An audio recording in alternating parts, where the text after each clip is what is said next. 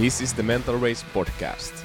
Together with my guests, I will be discussing what human energy and mental performance is all about. I am Heikki Huovinen. Welcome to the show.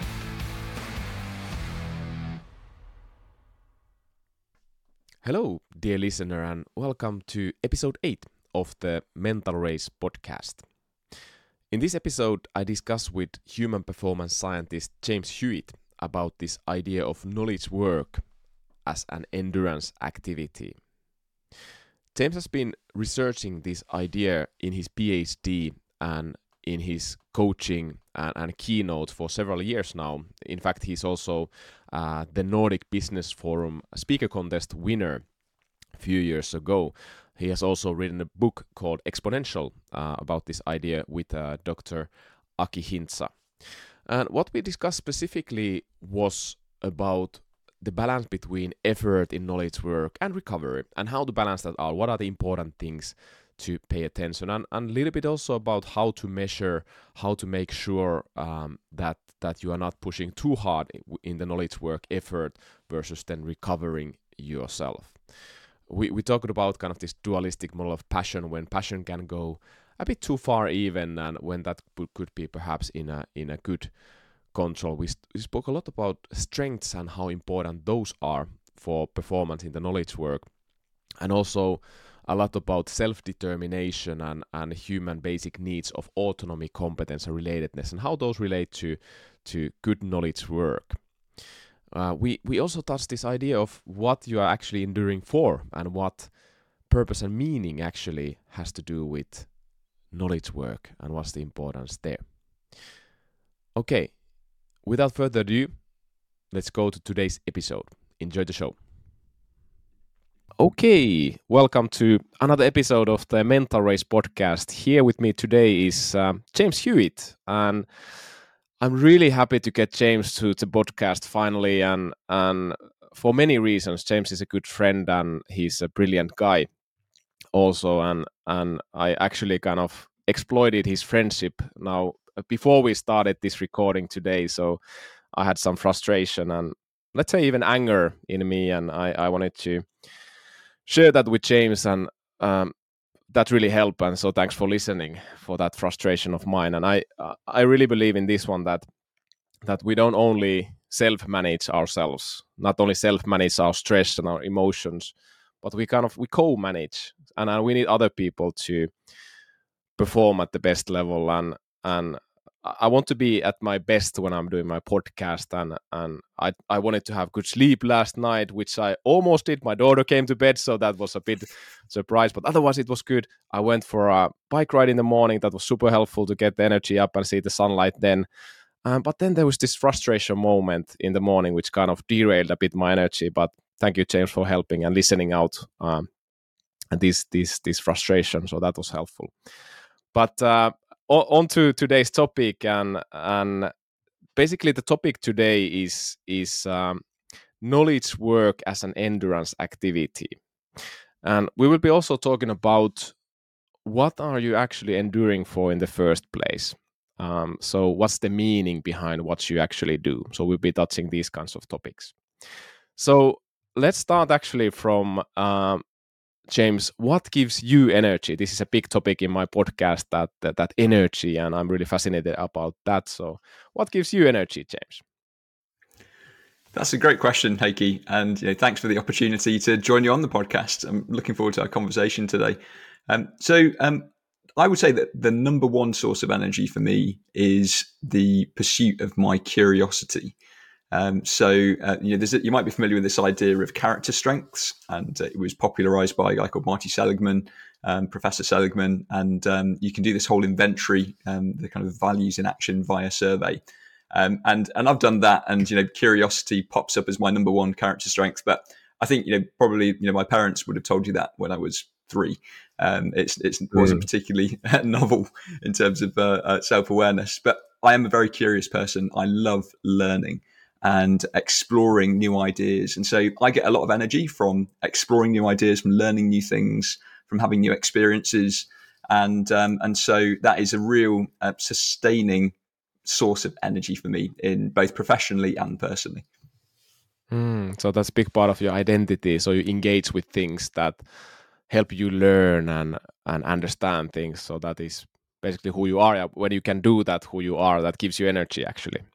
Mm, yeah, absolutely. And I think it's a it's also a tool that I use to reframe experiences as well. I would say so. Mm. Um, you know, obviously, curiosity is a big part of what I do in my work and research. A lot of it is about just mm. learning about knowledge work um, as an endurance activity, as we'll discuss in more detail later. But but also, it's been a helpful tool when I've experienced challenging times as well, where I've tried to reframe those challenges as opportunities to learn and to grow. And you know, there's this idea of growth mindset, which you know, as uh, some uh, some people have critiqued it in some contexts, but actually, I think it's quite a helpful concept. This idea um, that actually we can we can reframe many situations as opportunities to learn and grow and see ourselves as um, as people who who can continue to improve uh, with uh, abilities that can be developed rather than having these fixed kind of traits or talents that uh, that don't change much over time. And so, mm. um, so yeah, so for me, curiosity is a is a really important important part of who I am. It's also something I try to operationalize um, to uh, um, to improve life uh, and to make it better as well. Mm, okay, great. So, how about we start from this knowledge work as an endurance activity and, and defining that a bit further? And what do you actually mean by that? Yeah, so I mean, I, my background is actually in cycling, as you'll know, Heikki. You know, I used to be a, a full time racing cyclist and raced for several years for some elite amateur teams, trying to be a good professional cyclist. Ended up riding for a professional development team in the end, um, but unfortunately, that that career didn't work out. Um, I wasn't really good enough. But along the way, I'd started to coach people quite informally because I'd been a very early adopter of, of various technologies like power meters and heart rate monitors and trying to use those technologies to make the most of my potential. And so I went back to university, studied sports science, and and then started to formalize some of that knowledge, and then eventually set up my own coaching business. But the people that I worked with, uh, for the most part, were amateurs, even though I had a few elite and professional clients. And these people had incredibly demanding jobs in London, where I was based at the time. And outside of that work, also pursued very challenging cycling events. And during my time working with them, I realized that unless I could account for the cognitive load and the stress that was associated with their working life, I couldn't plan their physical training effectively because their working life was having such a big effect. And so I started to try to apply tools and frameworks from sports science to understand knowledge work and try and integrate it in with their training. And in the end, this led me to conceptualize knowledge work as a cognitive endurance activity in a similar way that you think about cycling as a physical endurance activity. And so, you know, just as cycling is a physical endurance activity that demands sustained energy, psychological resilience, and careful management of physical resources, I could see that knowledge work was a cognitive endurance activity that called for continuous mental effort, intellectual and emotional stamina, uh, but also strategic management of cognitive resources which contrasts with those physical resources in cycling. And so, really, this analogy underscores the importance of prioritizing well being and sustainable performance over short term results. Because, you know, if you've ever watched the Tour de France, you know, uh, uh, often people come to the sport afresh and they see it on TV and, you know, the, the, the stages might be 200 kilometers long. You know, 50 kilometers in, maybe someone wanders into the room and sees that there's a group of cyclists racing down the road and someone's at the front of that group of 150 or so cyclists, and they might say, "Oh, they're winning." Well, they're not mm. winning at all. Um, they're just at the front, and actually, they're probably doing the hardest job. Um, and in a similar way, sometimes when we think about knowledge work, you know, we we might see the people who kind of shine brightly for a short time, but actually, we need to think about it in the long term um, and and make sure that we're prioritizing our health, our well-being, that we're able to achieve those goals um, uh, in a sustained way and uh, and hopefully not not burn out in the process. So um, so yeah, so I, that's how I've approached looking at knowledge work in the workplace, and actually led on to me uh, exploring that as part of my PhD research, and uh, and really has informed a lot of the the practical work that I do as well. Mm, okay, okay, so that's really interesting, and and I think there's lots of parallels in in in the sports and corporate worlds, and and uh, my I, have been coaching people in both domains, and, and my sense is that there's a bit more nuanced understanding of how much you can actually push yourself, uh, uh, like uh, versus how much you're actually pushing yourself. And what I mean by that is that that lot, many athletes or most most of them perhaps can balance the rest and recovery better than than the average knowledge worker. And they know their bodies really well and what they can take. And of course they there's also lots of athletes who who overtrain and, and so on and so forth. But i'm really curious to know, hear from you that what do you feel that is a reasonable thing to expect from an average knowledge worker? So what i mean by that is that how much a knowledge worker can let's say push hard. If you look at the athlete and you look at research from um, uh, Ericsson and who who's one of the best experts in expertise research and and how do the best experts in the world practice and how much they can practice during one day. And it looks like you can push hard for roughly four hours a day and you cannot do much more like super efficient work but of course knowledge work is not only that super efficient work so so but what do you think because you've been researching so much knowledge workers and you understand this world so well that what is reasonable to expect from a knowledge worker's day that's a really good question I think I, I don't have a definitive answer um, uh, either. Uh, I've got some thoughts, but you know, one of the biggest challenges in knowledge work and thinking about it is that um, we don't know what the maximum is. You know, the, we don't have a clear sense of what the theoretical maximum is. Where you know, for an endurance athlete, for example, you can quantify things like VO2 max, um, so the amount of oxygen your body can take up and use. And we know that um, uh, you can measure someone's VO2 max and you can also um, uh, so you know the point at which they can't sustain effort anymore, and then everything else is, can be calibrated based on that that maximum value. Um, but in knowledge work, we you know we don't really know uh, it's, because it's complex and multifactorial, and there's uh, you know there's a lot of different um, uh, elements which come into play. But there's a model that I find quite useful uh, to think about this. Um, it's a, it's called the effort recovery model, that hmm. basically mm. describes the relationship between the the effort that we make and our ability to recover from it. And essentially, the model says that um, if there is a good balance between effort and recovery, then we're able to sustain the workload, um, and uh, and there aren't really negative effects, even though that effort does create these perturbations, these kind of um, uh, kind of almost stress responses. If we can recover adequately, we might even grow stronger in response to it. The problem becomes when there's a mismatch between the two and actually we don't get to recover adequately and and then those kind of stress response actually can start to uh, can start to accumulate over time and we start to eventually mm. see breakdowns um, in uh, uh, both uh, psychologically and physiologically even in a in a knowledge work context as well so what we end up having to do to try and figure out how much is too much or answer that question and what is a reasonable amount to sustain is we need to try to understand whether people are able to recover adequately from the effort that they're making and so we have to use this kind of lagging indicator um, of um, you know how much effort have you put in, and are you recovering sufficiently day to day, week to week, month to month from that. And I think you know this is one of the problems that we have. And I know this is a slight tangent, and I will come back to your, your question. You know, what is uh, you know what is reasonable? But one of the reasons why I think that we we have such significant issues with burnout and stress in the workplace at the moment is um, we don't necessarily we're not necessarily aware of some of those signals of when there is a mismatch between effort and recovery early enough. And so, you know, we might just say, "Oh, I'm, you know, feeling a bit tired," um, but mm. we tend to mm. push through. Um, or feeling a bit distracted. We kind of ignore it. Maybe we start being a little bit short. You know, we um, we're we're a bit detached. We're not really engaging fully with our family, for example, or our friends, or people outside of work, or even people in work. And we just we just brush it away and say, "Oh, I've got a lot. I've got a lot on at the moment. I'm busy." Um, but because we're not always tuned into these signals and we don't necessarily know what to do about it, then that imbalance between effort and recovery persists, and eventually we see some of these these more significant problems.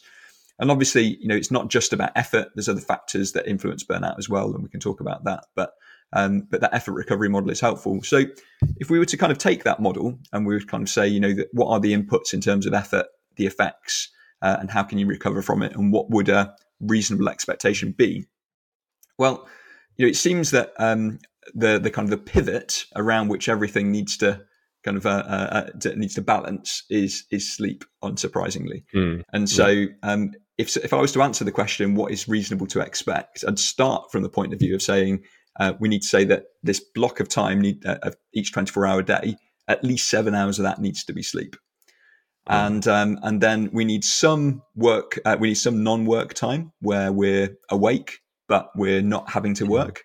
Um, ideally, at the mm. beginning and the end of each day. and and the kind of evidence seems to suggest that you probably need about kind of you know, 12 hours in total. Um, so um, and sleep is obviously within that. Um, and then you've got kind of uh, um, you know work um, around that. Um, and so you know that would suggest that potentially some people could work up to 12 hours, which they sometimes do. but ideally, I would say that you know we want to get it uh, if we were to kind of be specific about numbers, you know somewhere between kind of eight and ten in terms of mm. in high performance knowledge workers roles. You know, I've seen I've worked with people and I've gathered data from a lot of different people, and it seems that you know, kind of a 10 hour day if you're in a very demanding role, providing you're getting to recover adequately in the evenings uh, and also with sleep and then having some, a bit of time off at the weekend, you can sustain that quite well. Once it starts to extend kind of, you know, beyond the, the kind of 12 hours a day, um, then you know, that's where, um, even though theoretically you've got enough time for sleep, what we see is that it starts to, uh, people start to struggle to detach from work.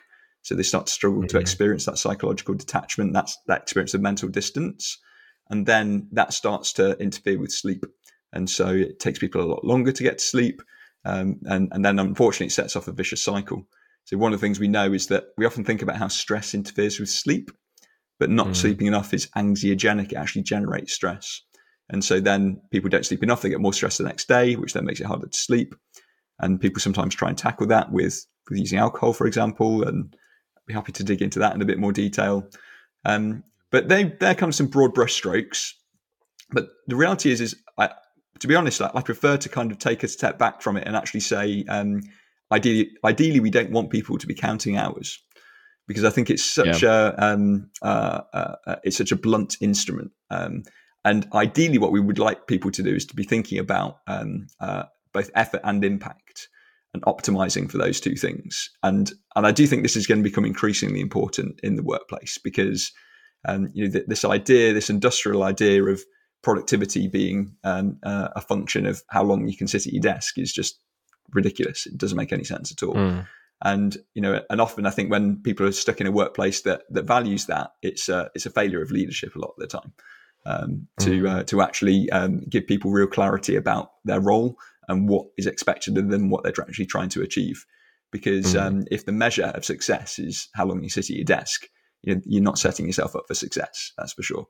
Um, so, um, so yeah. So, what is reasonable? You know, I would say that if I was to be kind of quite abstract, um, it's what's reasonable is um, it's uh, that you people are working sufficiently to achieve the aims of their job um, in a way that doesn't compromise their well-being and recovery and so um, and that's kind of off the top of my head. That's not a that's not a uh, that's not that. Um, but um, but that would be my kind of my thought on that is that ideally what we want is to create working environments where people can can make the contribution that we expect of them in a way that doesn't compromise their well-being in the process, and ideally do that over the long term because as I say, you know, it's an endurance activity. We're going to be in be in work for uh, for the vast majority of our lives for most of us. Mm. So to summarize in very simple simple terms is this you just need to find a balance between the effort and recovery and the effort seems to be somewhere around eight eight to ten hours for the sweet spot um, for some people even less might be good but I, i've also come across with research that says that if you add working hours more than 50 to like on top of 50 to 55 hours you don't get any returns anymore. Actually quite the opposite. So all the negative effects of increasing the stress like you say and reducing sleep and having less social connection they will outweigh the benefits so much and the productivity is just so poor. And i noticed this myself uh, i spent uh, last Saturday was the Eurovision Song Contest, and this time it was really big in Finland because we had Käärijä who who uh, who kind of yeah. um, conquered all. The, yeah, you know also him. So so he conquered the hearts. I didn't watch of, it, but I saw some saw a news article. Is this the guy with the kind of inflatable green suit or something? Yeah, that's the crazy guy. Yeah, yeah, that's that's him, and and yeah, all our family was really. We fell in love with this guy and and his kind of uh, zest and energy and this this this kind of spirit he had but anyways, yeah, ended up uh, sleeping really little, and that really impacted on my Monday, Tuesday performance. And I, I still had this expectation for myself um, on Monday that I should be able to do uh, at least 80% efficacy. But I was nowhere with my productivity really, and and I, I only woke up to that Monday afternoon when I discussed with my wife that this was really shit day and I expected too much from myself. And her listening to myself, I started to understand more what was going on. And I decreased my expectations for Tuesday because I knew that I'm going to be also a bit tired. I had a free day Thursday. We had a public holiday, so like yesterday, and um, today I'm feeling really good, and I can start to expect a bit more from myself to, today, and, and when the energy is there. So, so um, so so so why i'm saying this is that that uh, you mentioned stress there as well that it is super hard to uh, be eff- efficient and even think clearly when you have lots of stress your thinking narrows down so much and and what, what do you think about the effect of stress in in, in the modern work uh, life in the knowledge work yeah, well, I think I mean it's, it's obviously clearly a, a, really significant issue. Um, you know, the yeah. World Health Organization has you know, um, noted the increasing rate of what they call kind of affective disorders, so mood disorders, which you know, stress will be part of that globally. And uh, there's also some interesting data which show that um, over kind of you know, the last decades, while work has become easier on our bodies, it's become harder on our minds. And mm. so you can see that by the decreasing rates of musculoskeletal injuries, um, which unfortunately, uh, there's a mirror of that in increasing rates of, of mental health issues uh, and obviously stress being another another part of that. Um, and even when you control for the pandemic and obviously the huge amounts of stress that are associated with that, the rates of mental health issues associated with the workplace are are increasing rapidly. So mm. um, you know it's clearly an issue, and I, and I think there's a number of different potential reasons for this. But, um, but you know some of them I think are driven by the fact that we um, uh, can work for many of us is increasingly abstract there isn't necessarily a really clear sense of uh, uh, exactly what we should be doing all the time and, and where it's going. Um, you know, sometimes we can be part of these big systems and not really see you know, where our place in it. And I wonder sometimes whether you know the root challenge in it um, is that we're experiencing such a decreasing amount of control or perceived control, mm. and our sense of autonomy um, is uh, is really being compromised. Mm. You know, so you know, rather than a kind of, and we can create this you know, uh, we can look at it through rose tinted spectacles at the past, can't we? And that's quite unhelpful. But, you know, I think there was a time when people had a much clearer sense of the boundaries around their work and the purpose in their work. Um, you know, even if that purpose was just checking in and checking out and making their money to support their family, um, there was still a sense of why they were doing it and that they were in control of it. There were also very clear boundaries around work, um, uh, mm. particularly because you know if we look at knowledge workers in particular, um, even when computers started to be more prevalent in the workplace, um, those computer systems generally sat on people's desks. Um, you know, people couldn't take their devices home. Whereas now we've got this this notion of boundaryless work where we can work anywhere mm. at any time. And it seems to be significantly compromising pe- people's experience of control and, and autonomy and being able to have some degree of agency over when and how they work and whether that interferes with other aspects of their life. Um, yeah, there's a there's a challenge with that because it seems that the relationship between the demands that we experience and our experience of control is one of the strongest predictors of whether we'll adapt healthily to stress. Mm, so they did quite an mm. interesting study on this where they looked at kind of group tens of thousands of people over over several years, a longitudinal study over ten years actually, um, and it was a paper called. Uh, it was written up in a paper called "This Job Is Literally Killing Me." If anyone wants to, uh, that was the the kind of the, the mm. headline. Um, mm. And and they found that um, providing people had sufficient cognitive ability to do the job, which is important, actually that relationship between demands and control um, could predict um, your kind of risk of very serious health outcomes, actually kind of all cause mortality, risk of dying from anything. And and actually, if you had sufficient amounts of control, that sense of being able to influence what's going on, you could mm. experience mm. actually pretty high job demands and still adapt healthily to it. And actually, people's health even improved um, in response to uh, to those demands, providing they had that sense of control. However, there were people who had much lower job demands, um, but if their sense of control was low, then actually they wouldn't respond and adapt healthily to stress, and it significantly increased their risk of dying from anything, their all cause mortality. So um, we can see that you know, that that experience of control, autonomy is so critical. And you know, Deci Ryan talked about this in self determination mm. theory years ago. Um, you know, that sense of autonomy uh, was was really critical in terms of our, our well being.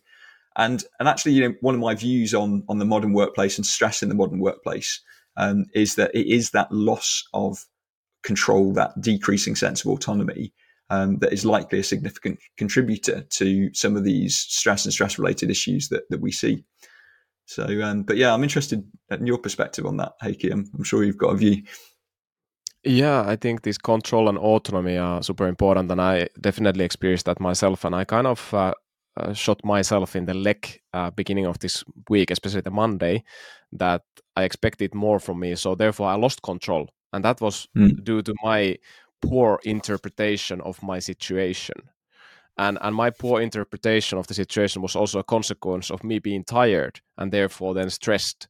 And and I increased the stress because I expected too much from myself what I could actually do in on Monday.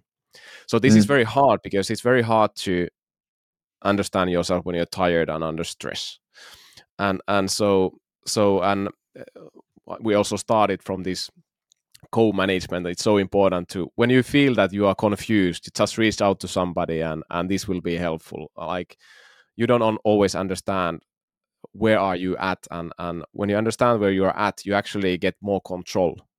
You get more autonomy then you can orient yourself towards what you're doing. And and this is what i noticed that lots of people kind of want to, especially when there's more stress, then they just work more hard and they even reach out less to other people. And then this is an even worse vicious circle. And and and uh, so yeah, that's that's perhaps a couple of uh, things from my side. But I also read or came across recently uh, Professor Jari Hakanen, who's been doing research here in Finland about burnout and job satisfaction, and and he mentioned similar things that you said and and how kind of resources at job uh, predict um, engagement to work and and then predict low amounts of burnout. So and, and also when there's lots of resources then there can be even high demands and quite lots of work. So even at the work hours are not uh, correlating exactly. There's a fine line there if you work like almost what you said like the 10, 10 12 hours. If you work more than that then that can be a challenge. But but the resources are super important like peer contacts the quality of interaction there competence. So your competence at the work is super important thing and that's predicting the engagement that positive emotional connection and motivation towards the towards the job. And and uh, i i've been very fascinated about this uh, idea of engagement and and you also started what gives you energy curious learning and and i have this idea that it's really important for people to do a job which they if not love but at least find engagement most of the time. And i have this 60% rule because not not your job cannot be such that 100% of the time you just love it and you just engage with it. But i have this idea that perhaps 60% of the job at least you feel engaged and you feel that you well love or you really like your job then you might be in a good track. So your your ideas, James, about uh, this uh, engagement and perhaps love what you do and the importance for for productivity, engagement, and also preventing burnout.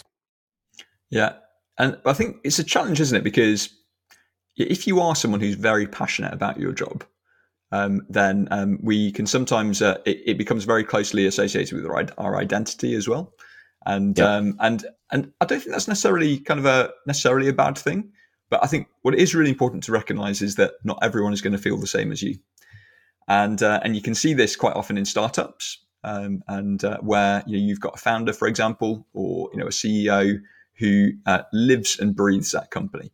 And you know there mm. are several possible reasons for that. You know it could be because um, you know uh, it's it's their idea that they've developed and they're, they're working on. There's probably a compensation component because they're, they're likely to have a lot of equity kind of in that company and potentially, you know, could could profit um, from that in the future and benefit from it. Um, but you often see challenges where there's a big disparity between you know that kind of founder or the leaders um, uh, level of personal investment and how much they get out of that company um, relative to other people. And I've seen many challenges where you've got kind of maybe leaders in a company who are completely personally invested, who get an, an awful lot of satisfaction, um, where their their job is linked with their identity, and uh, they wonder why the people who work for them in different parts of the company don't feel the same. and that mm. can cause some real tensions. Because and so you know one of the ways that um, I sometimes think about this is um, you know through this this model of passion, this dualistic model of passion. And actually, you know, where ideally what we do see is that there's people at the uh, at leadership level, you know, these kind of founders or, um, who who are have got experiencing this harmonious passion. So this sense that you know they're able to do the work and be energized by it, um, and uh, and that uh, it's because they love it, uh, because they want to. Mm-hmm. But it's important to recognize that not everyone's going to feel like that, and uh, some people in the organization are just going to be there to to get their paycheck you know, and, that, and do a job. And, and as you say, they're going to like it enough, but maybe actually a lot of their meaning and purpose and energy in life comes from things completely outside of the workplace. And sometimes I think that we we kind of mis- make the mistake of expecting too much from work. I think, mm. um, and and it does seem that there's perhaps even a little bit of a generational shift um, away from that. So you know, there's this idea that um, uh, there's certain kind of parts of Generation Z, Gen Z, who um, actually are expecting less from work and are actually trying to choose jobs which give them the ability to, to build richer lives outside of work. Um, uh, whereas I think in previous generations, maybe we've uh, we've expected more from work. But even for those people mm. at the hmm. top, you know, who uh, who are super passionate, who are experiencing this harmonious passion, who are able to do the super long hours and still love it, um, there's a risk in that approach to work um, because we can flip into this obsessive passion because this dualistic model contends that there's actually two types of passion this harmonious passion and this obsessive passion. And where the harmonious passion is characterized by loving the work, being able to continue it and be energized by it, and uh, even when it's challenging, actually the obsessive passion is characterized by rigid persistence. Again, it's this kind of loss of autonomy. In harmonious passion, mm. we do it because we want to. In obsessive pa- passion, we do it because we feel like we have to. Because if we don't do it, something bad will happen. And we still really care, really intensely, but actually it's more fear driven. And it seems that mm. obsessive passion is is characterized is more strongly associated with negative outcomes, maybe even burnout eventually. So, so I think that um, you know, in terms of you know, my view on on being engaged and staying um, uh, energized by work, it's important to recognize that you know wherever we're at, um, whether we're someone who's super passionate, gets a huge amount of energy from work, there's a risk that um, uh, it might not always be like that. We need to try and stay on that healthy side, and we can maybe talk mm. about some ways that you can do that. Um, and if you're at another uh, level in an organization, uh, and maybe you're not doing it because it's your kind of uh, you know your, your, your number one purpose in life, just be ensuring that um, you know, find ways to maybe get some energy from work, and there's maybe some ways that you could improve that experience. And it actually relates to how we can stay on the healthy side of passion as well, incidentally. But also, um, just accept that you know you don't have to uh, your work doesn't necessarily have to be something that is your number one purpose in life it can just be something that you do to get paid you make your contribution and build a rich life outside of it um, and uh, and it's just uh, and it's okay and it's important to kind of mm-hmm. recognize mm-hmm. that but but you know on the point of how do you stay on that healthy side of passion how do you maybe feel a bit more energized by work um, if even if you are just doing it because it's a job it seems that finding ways to reflect on and use our signature strengths more regularly can help us to stay on that healthy side of passion and also perhaps make us feel more engaged and energized by the work that we do. And so it goes back to that thing that I mentioned right at the beginning of our conversation about character strengths and this idea that we've got these signature strengths. And it does seem that if we're able to spend a bit of time reflecting and identifying those strengths and that we're able to, to use them regularly, but also take a moment to step back and reflect on how we've been able to use those strengths. That seems to help us to stay on that healthy side of passion and also feel a kind of healthy engagement with the work that we do. And if we notice that you've come up with this you know, typology, you've got this list of uh, of your character strengths and your signature strengths at the top of that list. And if you start to notice that maybe as a founder or as a CEO, a lot of what you're doing in your work really isn't aligned with that anymore. So for me, for example, as I mentioned, I'm very curious if I ended up in a role, which I have done sometimes in the past, where I stop being able to learn a lot, and actually I end up just doing a lot of process stuff predominantly, um, uh, you know, delivering on processes. That is a bad sign for me. Um, you know, it's a bad signal, and uh, I uh, I need to change something because I'm very much at risk of continuing to do it because I feel like I have to and I care a lot, but being in that rigid persistence rather than the harmonious side of passion. And similarly, if someone was doing a job where they were just looking to kind of feel a bit more engaged and connected, a bit more energized, even if it wasn't their guiding purpose, then just take a step back and say, f- figure out what your character strengths are. You can do that via survey, as I mentioned. Uh, it's a free survey. And take a moment to say, are you getting to, not all the time, but regularly express those strengths in the work that you do? And maybe take a step back and reflect on whether you're getting to do that. And if you're not, maybe have mm. have a think about how you might be able to restructure work or have a conversation with someone so that you can express those signature strengths more regularly and you might find that it improves that sense of energy and engagement um, regardless mm. of whether you feel like you know your work is your your life's number one passion and guiding purpose or not mm. i think that's a hugely important point that not everybody will share the same passion for for the job that they do but still it's important to have some engagement in the job. And I think we go back to Ryan Deci self-determination theory, which you mentioned also, the aut- autonomy, competence, relatedness, which are the basic human needs. And and with some people, that competence need, let's say the leaders and some people who are highly passionate, let's say their their key competencies will be expressed uh, thoroughly in their role and they get really passionate about that but then they have high level of autonomy then they have good relationships or that relatedness.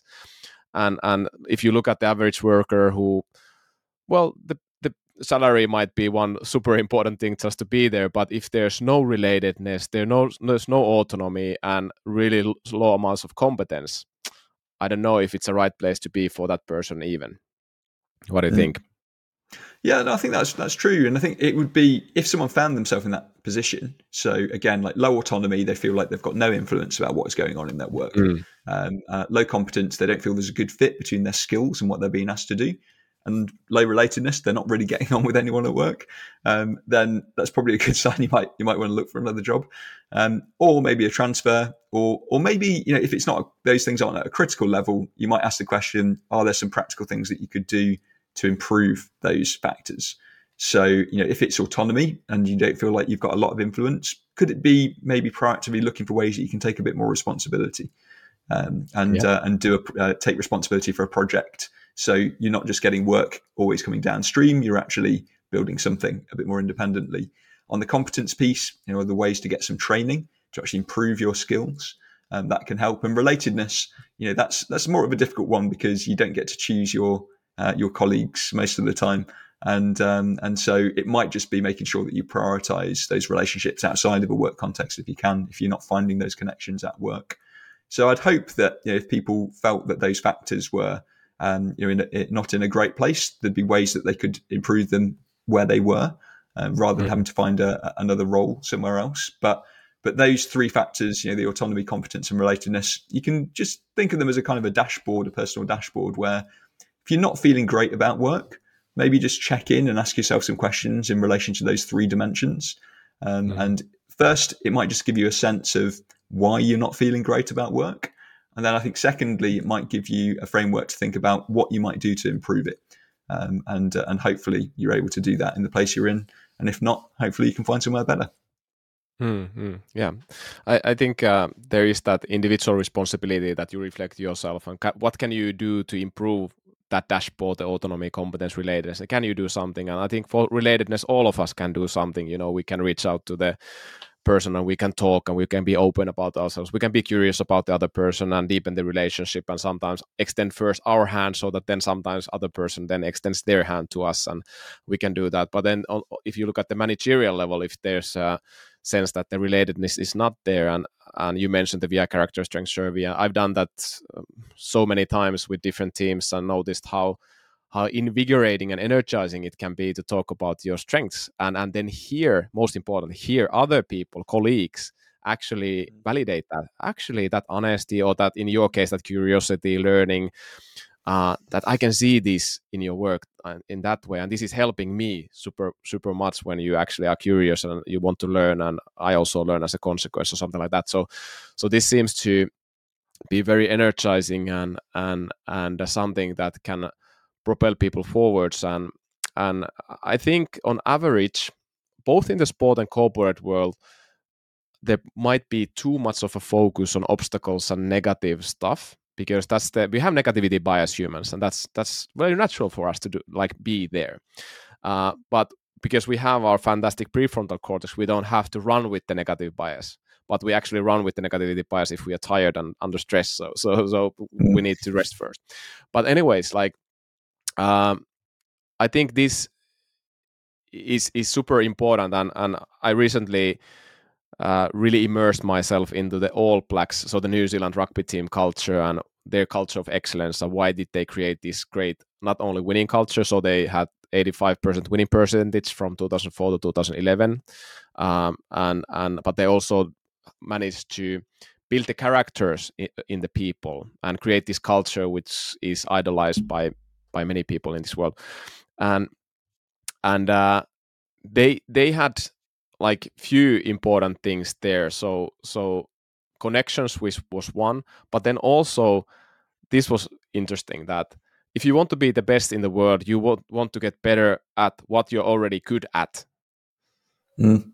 And and they they had really big focus on strengths and they use all of the same thing this autonomy competence relatedness based on the individual. The individuals in the team they created their own individual player profile. They had seven pillars for the individual player profile. The players created them.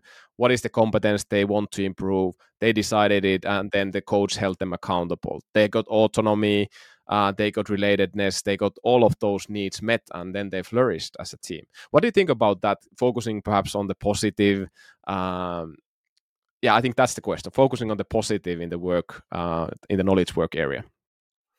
Yeah, so I think, I mean, generally, I'd be in favor of it. Um, yeah. But I think that I would also suggest that there are some caveats uh, and maybe some differences with uh, between an elite sports environment and what happens in the workplace. Because I think that um, on one hand, absolutely, you know, um, if you can double down on your strengths, they're going to be the, the real differentiators for you, where you can uh, make the most impact um, and also probably feel the most fulfilled while you're doing it. Um, however, uh, you've got to make sure that you've got this kind of foundation of skills and competencies which are at a um, at the kind of base level. And so, and when you're working with a kind of a, a team like the All Blacks, there's kind of sometimes if you use it as just as an example for for other domains, there's this um, uh, we don't necessarily appreciate that to get to that point they did a huge amount of foundational work across a really broad range of skills and capacities, which eventually led them to get there. And so, um, unless you've done that foundation work, which will mean improving some things that you don't like and you're not good at, then you won't have the opportunity to really double down on the strengths. And that's hmm. probably my greatest critique of a kind of purely strengths based approach is that it doesn't, sometimes it can, um, uh, people can uh, neglect the importance of building this this foundation, this base, um, and and so and and also not recognize that you always need to do some of that. So if you think about it in a sporting mm. kind of analogy, in an athletic analogy, and maybe even with the All Blacks, there's going to be aspects of strength and conditioning there that create this kind of general base of fitness that some of the athletes, um, some of the players, because of their positions and their body types, are probably going to hate you know, for a, a kind of real power orientated athlete, they still need to do some aerobic conditioning, but they will probably not like it much at all, based on my experience, because you know their genetic predisposition means it's just not particularly interesting and they don't get a lot out of it and you know, they'd much rather go and kind of be doing something explosive for example um, but they need to do it so they can recover um, and uh, uh, and you know and so uh, and so they do they do do it but they're obviously still kind of mm. the, the emphasis of their work is on um, what makes them special so that they can really make a difference in the position they're in. But you know, in the workplace, sometimes um, there's this. Uh, you can take that idea to an extreme, the strengths-based approach, and similarly, you can say, well, you know, I, I could say, for example, my number one strength is curiosity. All I want to do is learn. Don't mm-hmm. give me any managerial responsibility whatsoever. I don't want to be involved in strategy. I just want to learn. I'm going to share my insights with you. And I've kind of fallen into that trap a bit in the past, mm. to be honest, you know, and uh, mm. hopefully I've matured beyond it. And you know, I've come to realize, and I think it's important to recognize that actually um, there's always going to be bits of our job that we have to do um, that yeah. don't fit with our strengths. And some of that is just the nature of being part of a team, but also um, some of it is about um, uh, building that foundation. And actually, there's other qualities that you'll develop through engaging in tasks and things that uh, don't necessarily fit with your signature strengths that might help you to um, uh, develop some uh, uh endurance cognitively, for example, um, and some durability, uh, being able to do some things even though you don't find it that pleasant. That might help with your self control, for example, in the development of uh, maybe even parts of your prefrontal cortex. You know, from a from a, a neurophysiological point of view, um, I think we see that especially with kids as well, where you know actually there's certain things that uh, kids have a predisposition, they have strengths just like any of us, and often they just want to do the things they really like. But sometimes we have to really encourage them to do that broader range of activities and those those wider subjects, um, so that they build that base and that foundation. So, so I guess the key for me is, if I was going to summarize, that um, uh, make sure you're doing the basics and you're building the base of skills and competences that you need, and you're contributing as a team member. But providing you're doing those things, um, also uh, you can really benefit from doubling down on your strengths identifying mm-hmm. what those mm. are, getting to use them regularly. But there's a difference between getting to use them regularly and only doing those things, um, because I do think that is unrealistic and um, yeah. uh, and yeah. Uh, and too extreme.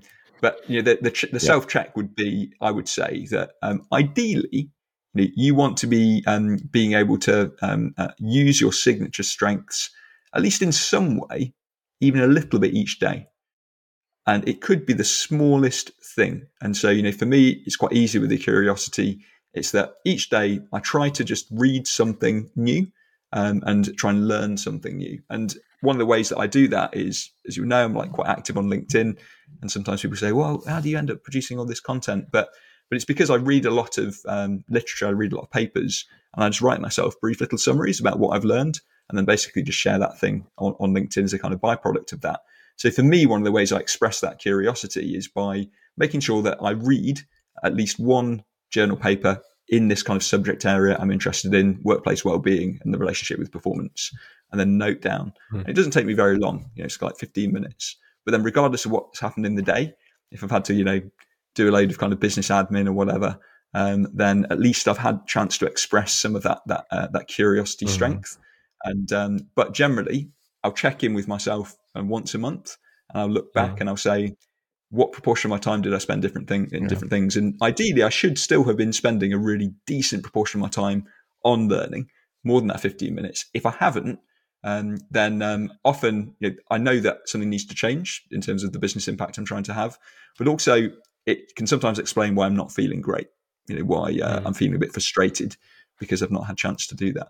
So, um, mm. so yeah, so that would be the summary. Really, make sure you are doubling down on your strengths, but don't neglect the basics and just accept that there is some stuff you're going to have to do around that as well.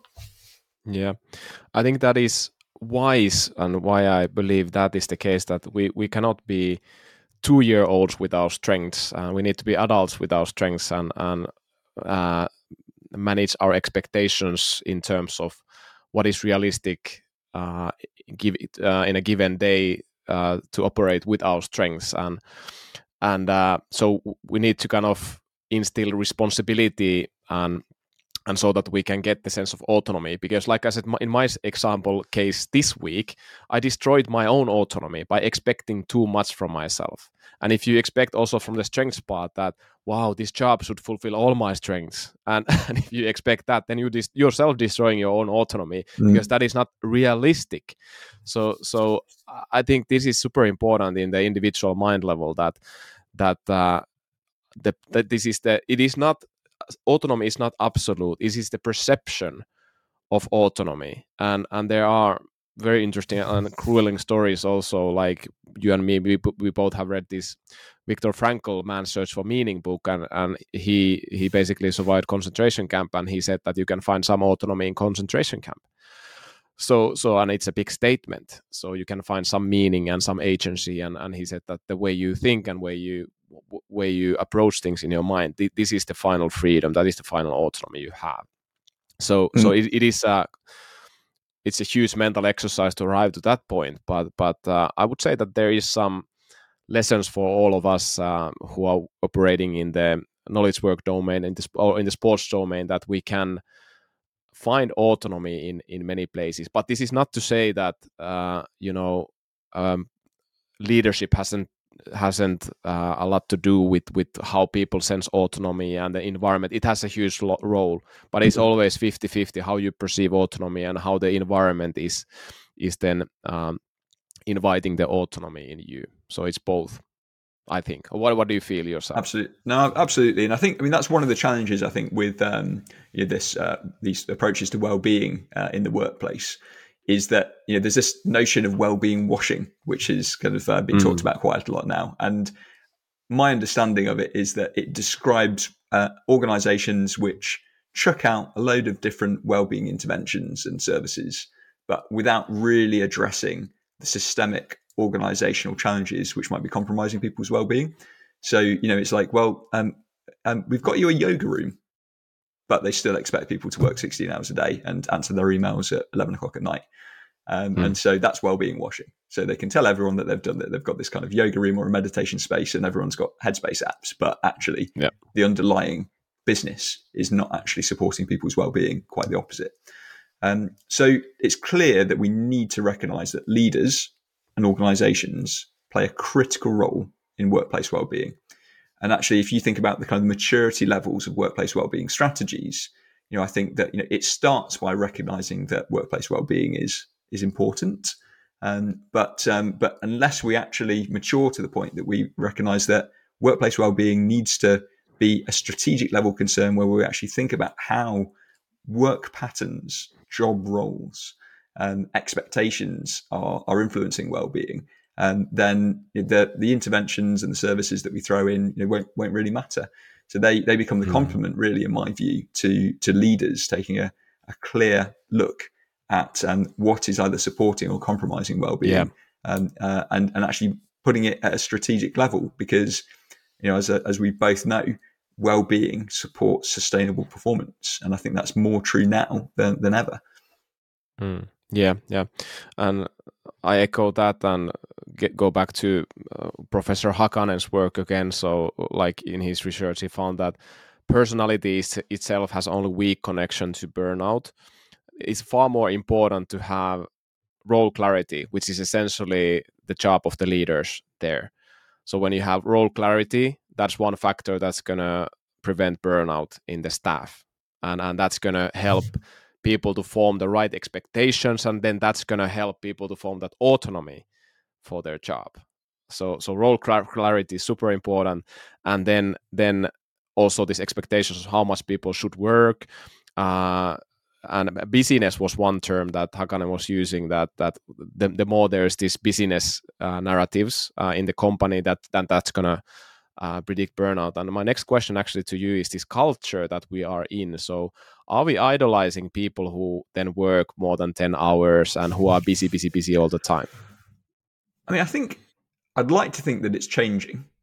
And and I do think that in certain circles, actually, we're starting or people are starting to idolize the people who manage to work very little and achieve an awful mm. lot. But often that's we look at kind of entrepreneurs and people often who, who aren't in a more traditional working environment. So if you think about social media, you know, there's this kind of idolization of the people who say, you know, I work two hours a day and make, you know, seven figures a year and, uh, and that kind of thing. So I do think there's a shift, but still within organizations, even if we don't say it, I do think there's this kind of, uh, there's still a status game associated with how much you work and particularly in certain sectors, certain industries that you know some that we're very familiar with, Aki, in terms of the work we've done um, there still can be these status games about the amount you work, the amount you travel, that when the, you know being the one who's always available, always there to meet the client's need, um, and um, uh, you know it's uh, uh, about you know client impact above all else, and mm. um, and so I do think we need to be you know we need to be mindful of that, and and I think it also there's also a challenge because if work is a passion, and and it does really drive a clear sense of purpose, it can become um, it can be taken to extremes where actually um, our entire sense of self and identity is uh, is represented by work. Um, but I think the other challenge that we've got is that you know, work is just getting busier and more boundaryless. Um, uh, I mentioned this stat to a few people, but Microsoft have some great data on um, the number of meetings people have, for example, and how people work because obviously they've got um, the Office suite, which is pretty pervasive. Like ma- many people around the world are using Outlook and, and other uh, other software from Microsoft, so they can see kind of how many meetings people have, um, uh, when they start work, when they end work, for example. And um, they did uh, publish a, a, this work trends index report where year on year they, it suggests that the number of meetings has increased by 153 percent and, uh, and the number of double booked meetings um, has increased by over 40%. And okay. so, you know, it, um, it's clear that people are getting busier. But I really think we need to take a long, hard look at, at um, whether this is truly effective and not just from the point of view of kind of, uh, um, uh, you know, of, uh, of, whether too much of our identity is related to work or whatever, but just from a practical point of view, that I think a lot of this busyness isn't actually driving business performance. And there was an interesting uh, study published by in the Harvard Business Review uh, a few years ago, and um, if I remember correctly, they looked at about 76 companies, and um, they found that reducing the number of meetings by um, 20% lowered stress by 26%, but increased productivity by 35%. And it's because I think many of the meetings that we have are a complete mm. waste of time. Yeah. And so, yeah. you know, I think that there are some deeper things that we can do. You know, we've talked about mm. thinking about character strengths, for example, reflecting on how we can work in line with them. Um, uh, really thinking about are we working in a way that is um, harmoniously passionate or obsessively passionate, for example? You know, what can leaders do? But there are some super practical things that we can do as well. And you know, one of those things is to ask ourselves the question and encourage our colleagues to ask the question: could this meeting be replaced with a single well worded email? Mm. Because actually, we spend so much of our time in meetings, a lot of it is a waste of time. That then extends our work days, it reduces our non work time, it compromises our sleep, and then it drives up stress. So, again, it's multifactorial, as we said right at the beginning, in terms of how we balance this relationship between effort and recovery. But I do think that many of us and many leaders and organizations um, rather than kind of you know getting meditation pods, yoga rooms, and headspace apps. As much as I think those things can be helpful, it might just begin by you know sending around a flowchart and a best a meeting best practice document so that people can you know potentially um, uh, you know rescue a fifth of their time by reducing the number of meetings by by 20% and that could probably mm. have a massive effect on well-being probably because you get back time, but also increasing that sense of autonomy. So you can just get on with your own work rather than be dragged into another Zoom call or Teams meeting or whatever. So, mm. so I think that you know, performance in the workplace is it, one of the reasons it is endlessly fascinating for me is because there are these, there's so many aspects to it. Um, some very deeply psychological, um, some physiological, and some just very practical. Mm. So, would you say that it would be, on average, uh, recommendable to be brave to do less, in fact, and that would lead to more productivity and more sustainable stress and recovery balance as well. Yeah, absolutely, definitely, and and I think this is only going to become increasingly important. I mean, we we uh, we could talk about this forever, but uh, obviously people are becoming increasingly aware of how powerful these large language models are. Um, you know, ChatGPT being probably the most well-known uh, uh, instance of that at the moment. And, and it's clear that these large language models are going to be very capable in many different contexts and likely take away a lot of kind of routine and even non-routine work from, from many people in many roles. And if we just you know set aside um, the potential for this to displace entire jobs for the moment, I think what it is going to mean is that the type of work that we do is going to shift. And actually, um, our work is going to be increasingly about probably creative thought, perhaps coming up with the right prompts, for example, it's going to be about that relatedness, that human connection. Um, it's not just going to be about kind of you know sitting through meetings and you know churning through very process orientated work anymore, which is likely going to be automated away. And so it's I think you know, work is going to be characterized more by quality than it is by quantity. Mm. And we yeah. can probably start that path now uh, in terms of thinking about again, you know, what are our mm. strengths? How can we really use those? What types of work patterns are we just unconsciously following um, that we can get rid of? And again, you know, in terms mm. of the meeting, talking about meetings again, you know, a lot of us have these standing meetings in place, but often we don't really need them. Um, you know, it could we could just uh, probably chop you know, at least twenty percent of them. They probably don't really need to be there. You don't need to be there. People might be able to just send an email or a Slack message instead and do it asynchronously. So, mm. so yeah. So I think you know that the key to one of the keys to balancing effort recovery is prioritizing quality over quantity and being more conscious about how we're deploying effort in our work and making sure mm. that's in a way that's consistent with our strengths and is also um, really making the impact that we that we need it to. And as you said, leaders play a key role in that. And as you said, I think mm. that um, job clarity, knowing what we should be doing, when and for who, mm. and why, is critical. Yeah, yeah. So that is very interesting. Uh, so the modern work emphasizes quality over quantity. However, this seems to be in direct conflict with with, how actually knowledge workers are measuring success. So, like you said in the beginning, lots of times it is measured by working hours, one, and and then amount of meetings, two. Um, and and so and and these both might be completely irrelevant to what is the actual quality that you would want to get out and what is the productivity? How you feel about this this and is, is this actually uh, actually true? Yeah i think the challenge is, is that performance in knowledge work is incredibly difficult to measure. And so you know there's various ways you can do it and one way i've looked at it is to measure some of the fundamental cognitive building blocks of um, of knowledge work. So think about are people able to sustain attention and uh, uh, and resist distraction for example? Um, and and how fast is their cognitive processing speed you can get people to kind of self assess their performance and productivity and motivation, which actually is one of the better ways to do it. Funnily enough, um, but um, but then you know if you want to look at like what true impact and productivity is, that's going to vary massively across sectors and industries. Um, because, but I do think that we need to take uh, a new look uh, at, at how we define productivity and impact. And you know there is this notion which I, I, quite like that you know we need to start to think about productivity in terms of impact rather than hours. Um, and and actually, some people will say, I don't care how many hours it takes you. You know, as long as you get the job done and it achieves the impact, whether it takes five minutes or five hours, it doesn't matter. But still, sometimes I think we lack clarity about what that impact really means. It's a nice thing to say, but, but what does it mean? And um, and I really think that many of us would benefit from taking a step back, particularly as leaders, and really thinking about you know, what are we trying to achieve and and what does impact really mean? And how can we create an environment that um, gets the best out of our employees to, to help to achieve that?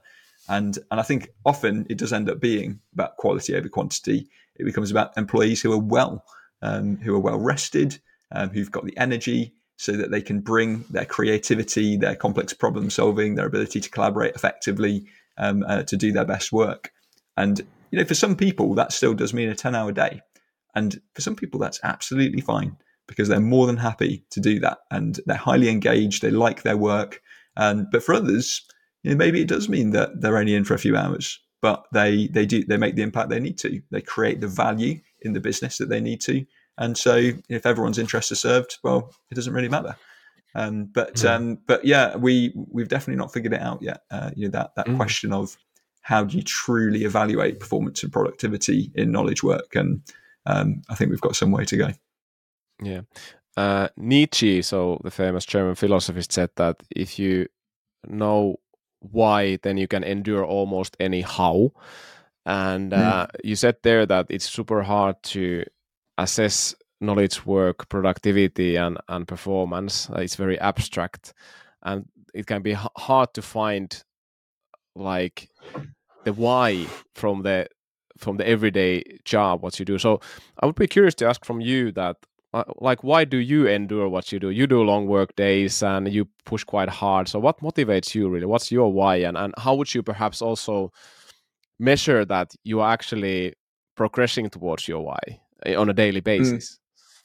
yeah. Because you are a knowledge worker. You are a professional knowledge worker right yeah yeah it's a good question so i think you know, my um, my guiding passion and purpose is exploring how we can support people to achieve more of their potential and uh, what kind of conditions help people to get the best out of themselves and do that in a way that's sustainable.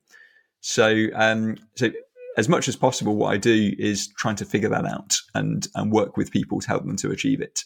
And so, you know, day to day, there's kind of several pillars to the work that I do, and uh, you know, one of those is um, is that the the research that I do, the kind of trying to trying to understand it. Um, another one is the kind of uh, communication of that, because I'm very passionate about communication and sharing those uh, that knowledge and those ideas about how we can achieve more of our potential. And then there's a consulting piece where I kind of work with businesses uh, in a more uh, structured way to really often on how, how, how they can develop a well-being strategy that supports the performance of their business. Um, but um, but so yeah, so my why I feel is is very clear. Um, it's about um, how we can help people to realize more of their potential, and and so mm. uh, for me, it is a passion. And so day to day, it's checking in to make sure that I'm getting to express those signature strengths, that curiosity in relation to that topic, and um, uh, and and keep myself on track with that. And so, as I mentioned, if it gets to the end of the week, I'm feeling a bit stressed. I feel like I've not really made an impact. A lot of the time, it's because I've ended up getting caught up in process, or I've ended up saying yes too much uh, to things that I probably should have said no to. So I've lost that sense of autonomy. Um, but it's also about making sure that I stay on that healthy side of passion rather than the um, uh, the kind of the obsessive, brittle side.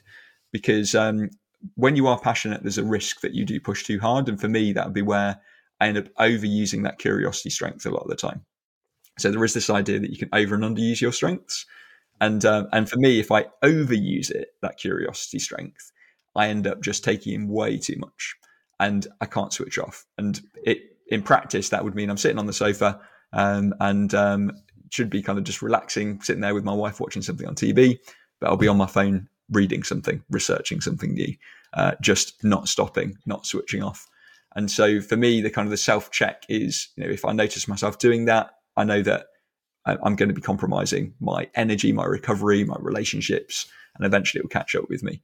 So, um, so I have my own kind of dashboard, and you know, one of those, as I said, is around the character strengths, using my curiosity in relation to that purpose, helping people to realize more of their potential, and understanding how we can help people to achieve that, and then um, just trying to stay on that healthy side of passion and checking mm. myself to see where I am uh, uh yeah. uh, on those two sides of that dualistic model. Yeah, so I see. Like passion is like uh, it's like a like a fire. It's uh, it's beautiful and and it like warms you up and it can cook your food and it's nice to look at and all that. But then it can also burn if you don't put it in in in control. So so need to have have kind of balance with with the pas- passion mm. as well at the same time. So and, and and I think this is this is a good question for all of us that like why do you do what you do at your work? What are the meanings in the work? And and this is one thing that uh, prevents burnout when you have shared meaning in the work. This is from Hakanen Hakanen research. So so that why question i guess guess is important. Then that strength question is uh, i guess quite important that can you actually use at least somewhat your strengths uh, every day at your work uh, like we discussed not expecting that 100% every day i can you know do whatever i want. It's not uh, responsible adulthood basically. But but still if there's not some strength used then i don't know if it's good. And spoke about autonomy competence relatedness how these kind of perhaps then then um, are super needed in in in any um, kind of environment if you want to get motivated and if you want to prevent burnout and and and uh, yeah flourish in whatever you do. Mm. so okay great. Um, james how would you summarize what we discussed now? So perhaps also like a couple key takeaways and and main points that could be actionable for people as well mm. so i mean i'd probably start off by um, uh, assuming the people that we're speaking to are knowledge workers, to um, remember that what you're doing is an endurance activity. So mm. try to make decisions that position yourself for sustainable performance, um, and and take that that long term view. Um, know, we talked at the beginning about this idea of what is the what is reasonable to expect of people, and I think that relates to you know, what does an optimal workday look like. So I think one of the practical takeaways from that would be think about sleep as the pivot where uh, you've got sleep in the middle, and ideally we want seven hours per night. And we could have done a whole episode about sleep. And uh, I know you did one with uh, Professor Steven Lockley, um, which was great. Um, but at least seven hours per night, and then think about your work time and your non-work time around that, and and be just reflecting on whether you are um, getting enough non-work time, you know, time to wind down, relax, spend time with people that you care about, and um, and during the work time, perhaps one of the practical takeaways would be, um, ideally, you know, we want that eight to ten hours if you're looking for ways to reduce it, maybe look for those things that you can cut out that might even improve your productivity. Um, so meetings is a really good place to begin. You know, that would be one of my my real practical takeaways from that. And um, in relation to kind of getting that sense of energy from work and that feeling of uh, fulfillment from it, um, back to those signature strengths. So do that that VIA survey, and perhaps you could put a link to the survey in the notes, Heikki, yep. Uh, yep. Uh, the VIA strength survey, which is which is free to do, and take a moment to have a look at your signature strengths, what characterizes them, and and try to get to use those in your role or reflect on how you're using them in your role as much as possible. And if you're a leader listening to this, really encourage you, as Heikki mentioned, to do that survey with your team and get a sense of how those character strengths are distributed uh, across your team as well. And then just in terms of your general well-being and performance, I think that model that Heikki and I have talked about, uh, that self-determination model by uh, Deci Ryan, uh, that describes these three dimensions of, of well-being, uh, of, of these basic needs essentially, autonomy, competence, and relatedness. So trying to find ways that you can um, have a sense of control, um, which is so important, as we mentioned, for balancing those job demands, being able to influence what's going on around you, um, uh, decide your own schedule at least some of the time. Competence, you need to feel um, equipped and able with the appropriate capabilities and skills to do your job and uh, meet the demands of, of, life and work. And if you're struggling with that, reach out to somebody. Uh, maybe try and get some training. Maybe think about shifting your role. And on the relatedness piece, you know, it's so important. It, that social connection is probably one of the most important um, factors uh, actually in our well-being and, and long-term health.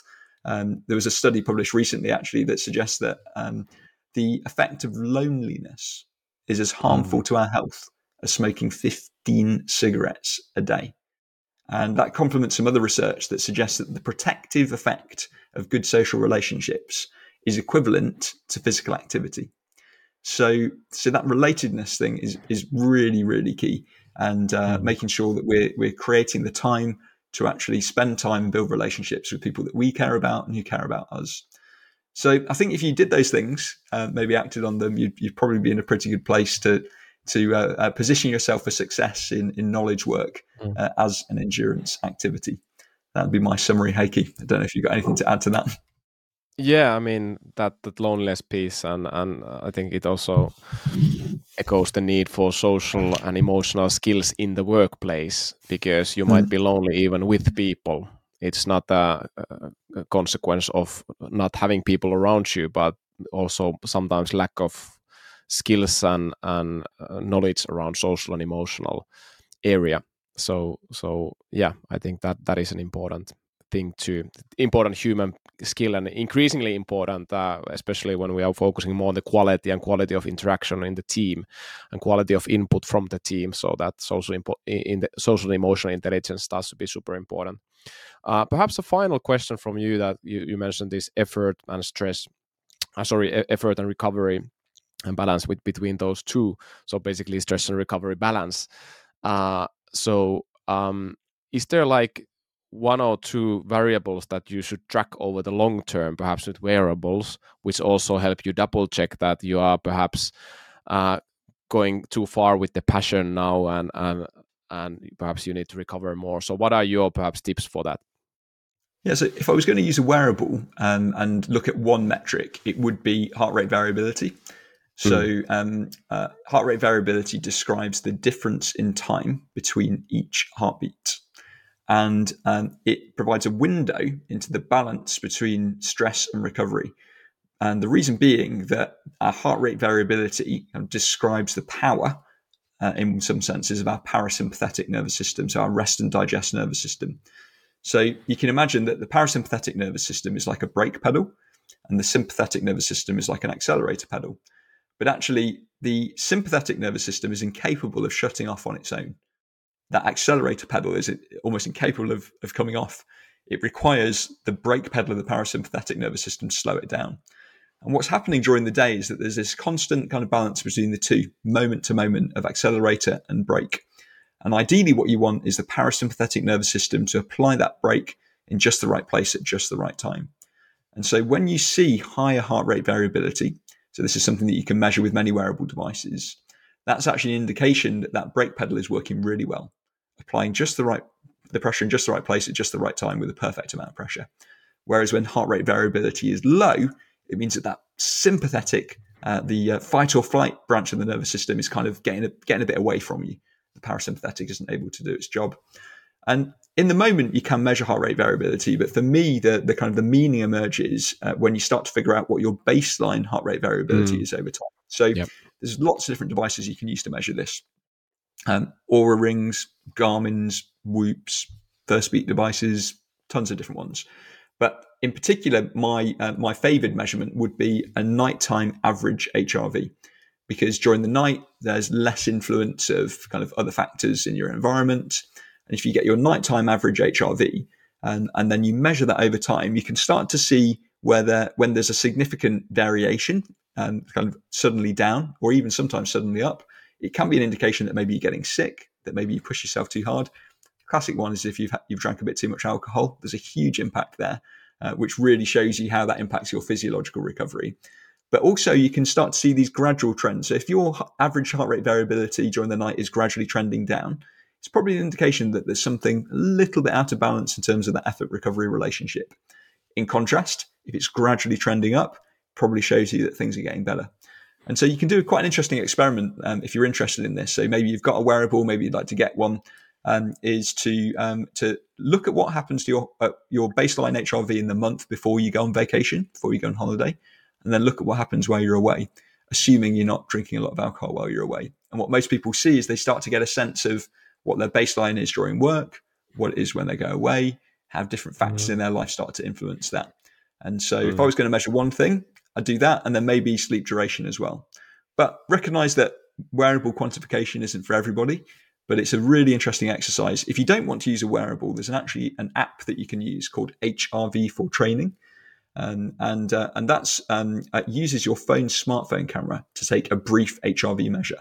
So you can do it in the morning. It takes about two to three minutes after you wake up, and um, it's been validated against ECG. It's a very accurate measure, and you can use that for the same purpose. So do it for a few weeks, just checking in in the morning, and start to get a sense of how um, your baseline HRV starts to emerge and how that changes to give you that insight into your stress recovery balance. And so, mm. yeah, I'd encourage people to to give that a go, even just for a few weeks as a personal experiment, and see what they can find. Mm. Yeah, yeah, that's a good good advice, and and uh, I think what is important there is that uh, uh, interpreting data from one day is basically meaningless. So you need to mm-hmm. have that that kind of your own uh, levels of HRV and look it over time. I had a mathematician client who, who was really smart, and we discussed about this. And the three week period, I, I, would agree with him. So the three week period starts to show you a trend where you're going. Mm. Uh, are you going down or up? And and then I think this is also uh, akin with the supercompensation model from sports mm. that athletes usually work hard three four weeks and HRV usually goes down, but then you need to have one week recovery and HRV should go up. So, and I think knowledge work could be the same that that mm. you have some easier weeks and you need, you need to plan those easier weeks in advance. Okay, you know that this is going to be hard time. It's fine. Three, four weeks, I push hard. That's fine. But then where's the recovery? I need to recover at some point. And HRV is a good indicator to kind of help you realize that, okay, these three weeks, it went all the time down, but then hopefully recovery week it came back up, and uh, mm. seeing that whether you have this healthy fluctuation uh, over a long period of time would be would be perhaps nice. And if you all the time see it going down, then you need to really change something. Yeah, I guess absolutely. Yeah, no, I think that's a good summary, and and I think you know with athletes we know there's this idea of periodization that yep. you plan the year ahead these periods of overload periods of recovery periods of competition where you know that you're going to get broken down and you mm. proactively plan for that. So take it easy and recover leading into the competition so you're as fully charged as possible, recognizing you're going to be really drained. After building periods, recognizing you need to recover.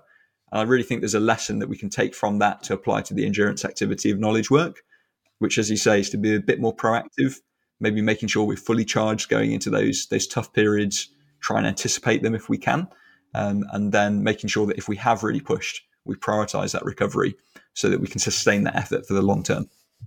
Yeah, yeah, great. Thanks, James. This was a good chat, and I think lots of valuable um, learnings for all the listeners. So, thanks everybody for listening, and thanks, James, for joining. Thank you.